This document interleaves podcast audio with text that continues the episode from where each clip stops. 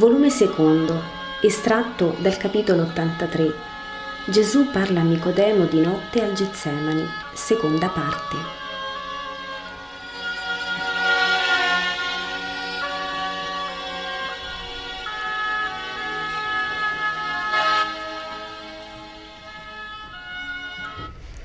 I discepoli si sono ritirati. Vanno via e certo non rientrano in Gerusalemme perché le porte sono chiuse da ore.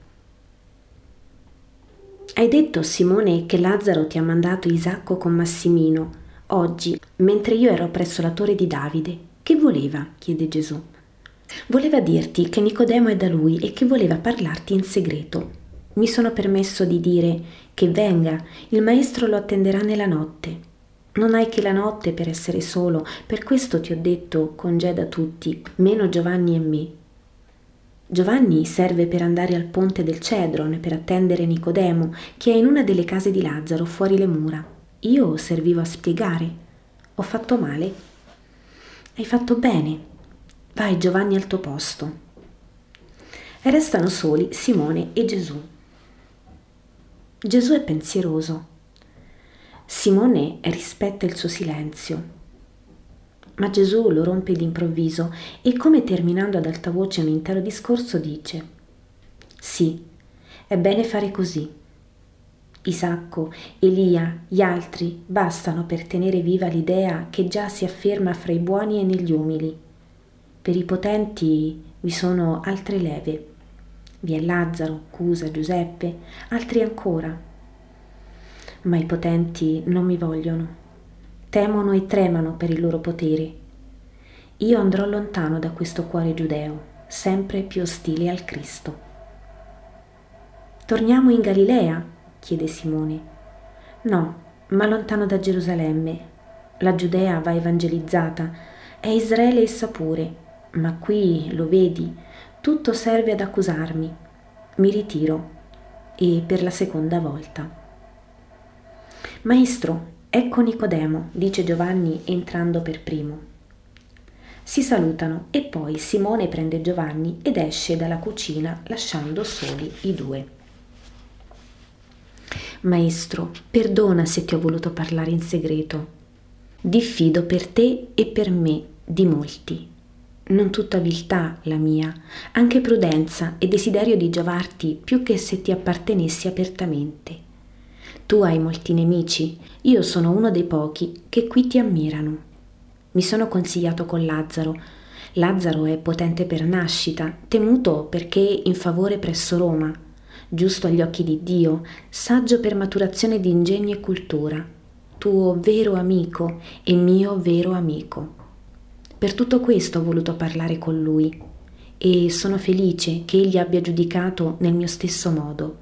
Gli ho detto le ultime insomma, discussioni del Sinedrio su te, le ultime accuse, di pure le verità nude come sono.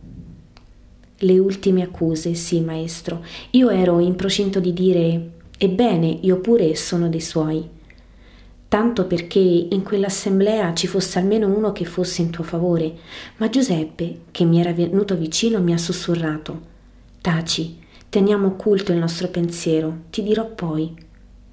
E uscito di là mi ha detto, giova di più così. Se ci sanno discepoli, ci tengono all'oscuro di quanto pensano e dicono e possono nuocergli e nuocerci. Come semplici studiosi di lui non ci faranno sotterfugi. Ho capito che aveva ragione, sono tanto cattivi, anche io ho i miei interessi e i miei doveri. E così, Giuseppe, capisci, maestro? Non vi dico nessuna rampogna. Prima che tu venissi dicevo questo a Simone e ho deciso anche di allontanarmi da Gerusalemme. Ci odi perché non ti amiamo? No, non odio neppure i nemici.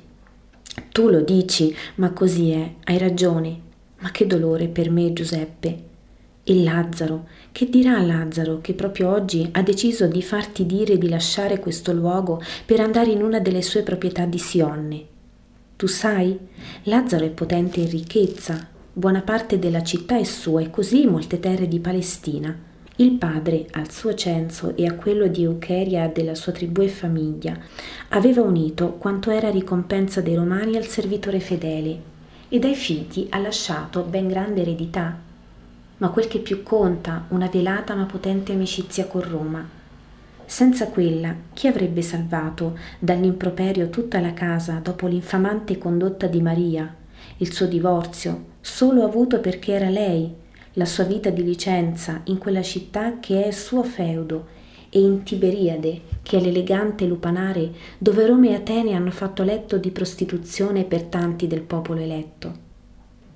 Veramente, se Teofilo Siro fosse stato un proselite più convinto, non avrebbe dato ai figli quell'educazione ellenizzante che uccide tanta virtù e semina tanta voluttà, e che, bevuta ed espulsa senza conseguenze da Lazzaro e specie da Marta, ha contagiato e proliferato nella sfrenata Maria, ed ha fatto di lei il fango della famiglia e della Palestina.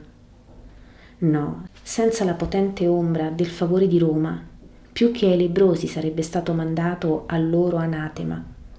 Ma posto che così è, approfittane. No, risponde Gesù, mi ritiro, chi mi vuole verrà a me. Ho fatto male allora a parlare. Nicodema è accasciato. No, attendi e persuaditi. E Gesù apre una porta e chiama. Simone, Giovanni, venite da me. Accorrono i due. Simone, Dì a Nicodemo quanto ti dicevo quando entrò lui, che per gli umili bastano i pastori, per i potenti Lazzaro, Nicodemo e Giuseppe concusa, e che tu ti ritiri lontano da Gerusalemme pur senza lasciare la Giudea. Questo dicevi. Perché me lo fai ripetere? Che è avvenuto? Nulla. Nicodemo temeva che io me ne andassi per le sue parole. Oh, ho detto al maestro che il Sinedrio è sempre più nemico e che era bene si mettesse sotto la protezione di Lazzaro. Ha protetto i tuoi beni perché ha dalla sua Roma. Proteggerebbe anche Gesù. È vero, è un buon consiglio, per quanto la mia casta sia invisa anche a Roma. Pure una parola di Teofilo mi ha conservato l'avere durante la proscrizione la lebbra. E Lazzaro ti è molto amico, maestro. Lo so, ma ho detto e quello che ho detto faccio. Noi ti perdiamo allora. No, Nicodemo, dal Battista vanno uomini di tutte le sette. Da me potranno venire uomini di tutte le sette e di tutte le cariche. Noi venivamo a te sapendoti da più di Giovanni. Potete venirci ancora, Sarò un rabbi solitario, io pure, come Giovanni, e parlerò alle turbe vogliose di sentire la voce di Dio e capaci di credere che io sono quella voce, e gli altri mi dimenticheranno, se almeno saranno capaci di farlo. Maestro, tu sei triste e deluso, ne hai ragioni, tutti ti ascoltano e credono in te tanto da ottenere miracoli persino uno di Erode, uno che deve per forza avere corrotta la bontà naturale in quella corte incestuosa, persino dei soldati romani. Solo noi di Sionne siamo così duri. Ma non tutti, lo vedi, maestro, noi sappiamo che sei venuto da parte di Dio suo dottore e che più alto non c'è. Lo dice anche Gamaliele. Nessuno può fare i miracoli che tu fai se non ha seco Dio. Questo credono anche i dotti come Gamaliele. Come allora avviene che non possiamo avere la fede che hanno i piccoli di Israele? Oh, dimmelo proprio, io non ti tradirò anche se mi dicessi. Ho mentito per avvalorare le mie sapienti parole sotto un sigillo che nessuno può deridere. Sei tu il Messia del Signore, l'atteso, la parola del Padre incarnata per istruire e redimere Israele secondo il patto da te lo domandi o altri ti mandano a chiederlo? Da me, da me, Signore, ho un tormento qui, ho una burrasca, venti contrari e contrarie voci. Perché non in me, uomo maturo, quella pacifica certezza che ha costui, quasi analfabeta e fanciullo, che gli mette quel sorriso sul volto, quella luce negli occhi, quel sole nel cuore? Come credi tu, Giovanni, per essere così sicuro? Insegna, mio figlio, il tuo segreto, il segreto per cui sapesti vedere e capire il Messia in Gesù Nazareno. Giovanni si fa rosso come una fragola. e poi chi nel capo come si scusasse di dire una cosa così grande e risponde semplicemente amando. Amando, e tu Simone, uomo probo e sulle soglie della vecchiezza, tu dotto e tanto provato da essere indotto a temere inganno dovunque, risponde Pietro, meditando. Amando e meditando, io pure amo e medito e non sono certo ancora. Interloquisce Gesù dicendo, Io te lo dico il segreto vero. Costoro seppero nascere nuovamente con uno spirito nuovo, libero da ogni catena, vergine da ogni idea. E compresero perciò Dio. Se uno non nasce di nuovo, non può vedere il regno di Dio né credere nel suo Re. Ma come può un uomo rinascere essendo già adulto? Espulso dal seno materno, l'uomo non può mai più rientrarvi. Alludi forse alla reincarnazione come la credono tanti pagani? Ma no, non è possibile in te questo. E poi non sarebbe più rientrare nel seno, ma un reincarnare oltre il tempo. Perciò non più ancora. Come? Come Gesù? non vi è una esistenza della carne sulla terra e una eterna vita dello spirito oltreterra. Ora io non parlo della carne e del sangue, ma dello spirito immortale, il quale per due cose rinasce a vera vita, per l'acqua e per lo spirito. Ma il più grande è lo spirito, senza il quale l'acqua non è che un simbolo. Chi si è mondato con l'acqua deve purificarsi poi con lo spirito e con esso accendersi e splendere se vuole vivere in seno a Dio qui e nell'eterno regno. Perché ciò che è generato dalla carne è e resta carne e con essa muore dopo averla servita nei suoi appetiti e peccati. Ma ciò che è generato dallo Spirito è Spirito e vive tornando allo Spirito generatore, dopo aver allevato sino all'età perfetta il proprio Spirito il regno dei cieli non sarà abitato che da esseri giunti all'età spirituale perfetta. Non meravigliarti dunque se dico bisogna che voi nasciate di nuovo. Costoro hanno saputo rinascere. Il giovane ha ucciso la carne e fatto rinascere lo spirito mettendo il suo io sul rogo dell'amore. Tutto fu arso di ciò che era materia, dalle ceneri ecco sorgere il suo nuovo fiore spirituale, meraviglioso elianto che sa volgersi al sole eterno. Il vecchio ha messo la scure della meditazione onesta ai piedi del vecchio suo pensiero e ha sradicato la vecchia pianta lasciando solo il pollone della sua buona volontà, dal quale ha fatto nascere il suo nuovo pensiero. Ora ama Dio con spirito nuovo e lo vede Ognuno ha il suo metodo per giungere al porto. Ogni vento è buono, purché si sappia usare la vela.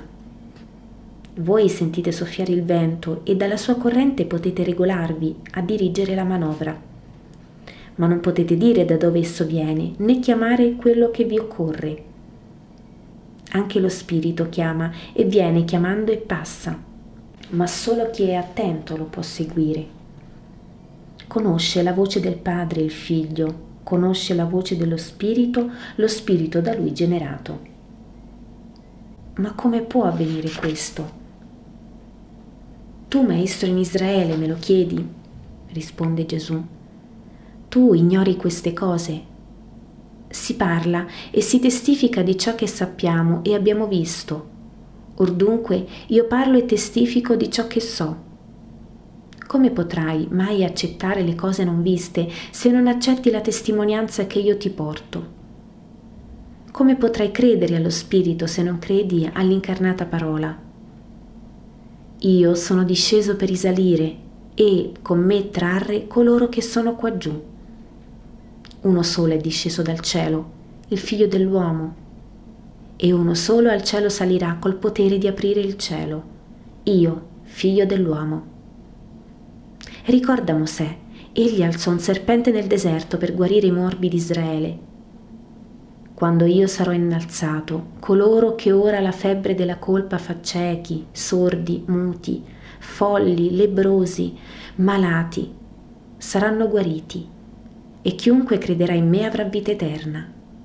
Anche coloro che in me avranno creduto avranno questa beata vita. Non chinare la fronte, Nicodemo, io sono venuto a salvare, non a perdere. Dio non ha mandato il suo figlio unigenito nel mondo perché chi è nel mondo sia condannato, ma perché il mondo sia salvo per mezzo di lui. Nel mondo io ho trovato tutte le colpe, tutte le eresie, tutte le idolatrie. Ma può la rondine che vola ratta sulla polvere sporcarsene la piuma? No, porta solo per le tristi vie della terra una virgola d'azzurro, un odore di cielo, getta un richiamo per scuotere gli uomini e far loro alzare lo sguardo dal fango e seguire il suo volo che al cielo ritorna. Così io, vengo per portarvi meco. Venite, chi crede nel figlio unigenito non è giudicato, è già salvo, perché questo figlio perora al Padre e dice, costui mi amò. Ma chi non crede è inutile faccia opere sante, è già giudicato perché non ha creduto nel nome del figlio unico di Dio. Qual è il mio nome, Nicodemo? Gesù. No, Salvatore, io sono salvazione. Chi non mi crede rifiuta la sua salute ed è giudicato dalla giustizia eterna. E il giudizio è questo.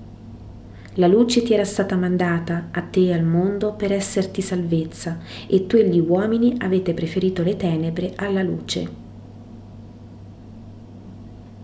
Voi avete odiata la luce perché i malfattori amano le tenebre per i loro delitti e avete sfuggito alla luce perché non vi illuminasse nelle vostre piaghe nascoste.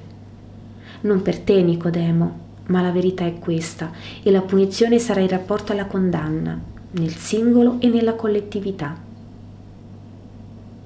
riguardo a coloro che mi amano e mettono in pratica la verità che insegno, nascendo perciò nello spirito per una seconda volta che è la più vera, ecco, io dico che essi non temono la luce, ma anzi ad essa si accostano. Nicodemo, sei persuaso?